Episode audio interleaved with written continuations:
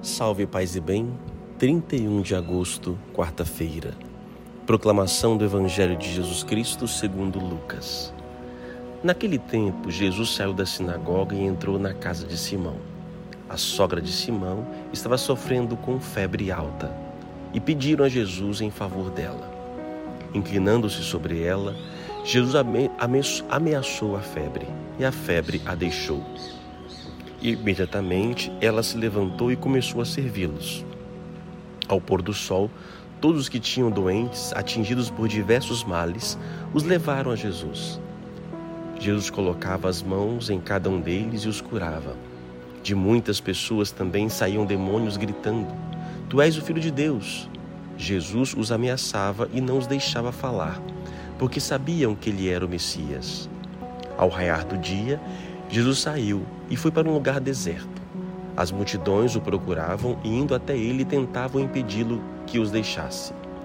Mas Jesus disse: Eu devo anunciar a boa nova do reino de Deus também a outras cidades, porque para isso é que eu fui enviado. E pregava nas sinagogas da Judéia. Palavra da salvação. Hoje nos chama a atenção essa missão de Jesus junto aos mais carentes, de modo especial os adoentados.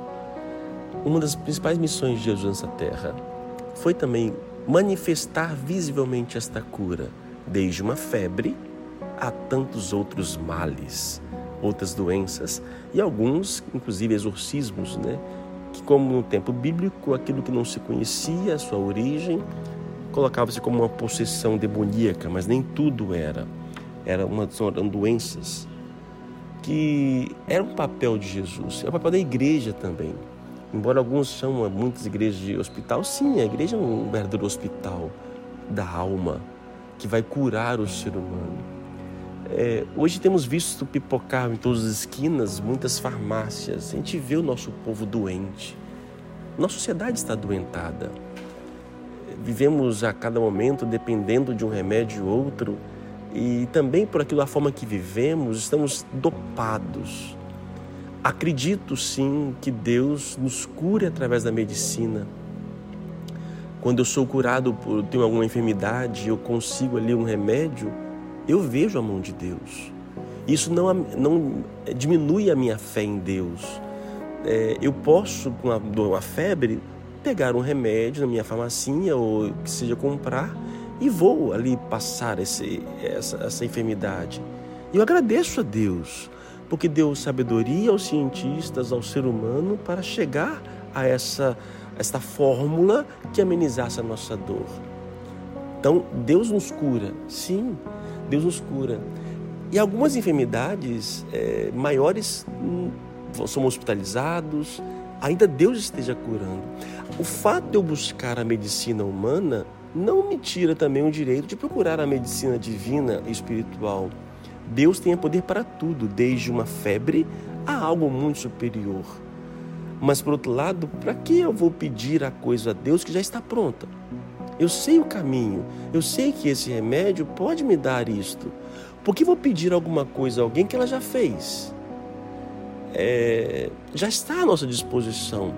Então, é como se fosse é, usar muito, ou seja, eu vou, eu vou pegar um alimento, por exemplo, vou comer e de repente meu prato está cheio e eu vou pegar, servir mais. Para que servir mais? Meu prato está cheio. Então, seja, isso é uma redundância. Então, eu posso pedir a Deus uma cura? Sim, mas ao outro lado eu acredito que Ele está me curando através daquilo que já existe. E muitas pessoas hoje são privadas de uma cura, são adoentadas e são privadas porque os remédios são muito caros, é, não tem acessibilidade a essas pessoas. E aí não é que Deus as abandonou, é o ser humano que está preso em sua ganância, que prefere ganhar dinheiro do que ganhar almas, ganhar pessoas sadias. É, então isso é muito grave, é muito sério. Então, boa parte das nossas enfermidades tem cura pela medicina que passa por Deus, mas não nos deixa também de suplicar a Deus e é o que pedimos, para que Ele possa curar o nosso coração. E algumas feridas, alguns machucados, algumas doenças, não se encontra remédio na farmácia. é as doenças da alma. Essas, só Deus. Essa, só um sacerdote, uma boa missa, uma boa confissão que pode curar o nosso interior. Às vezes sentimos dores, um vazio, e a gente acha que talvez comprar um calmante ou algo na farmácia vai melhorar. Não vai.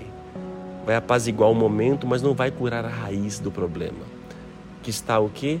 São doenças da alma de dentro do ser humano. Oremos.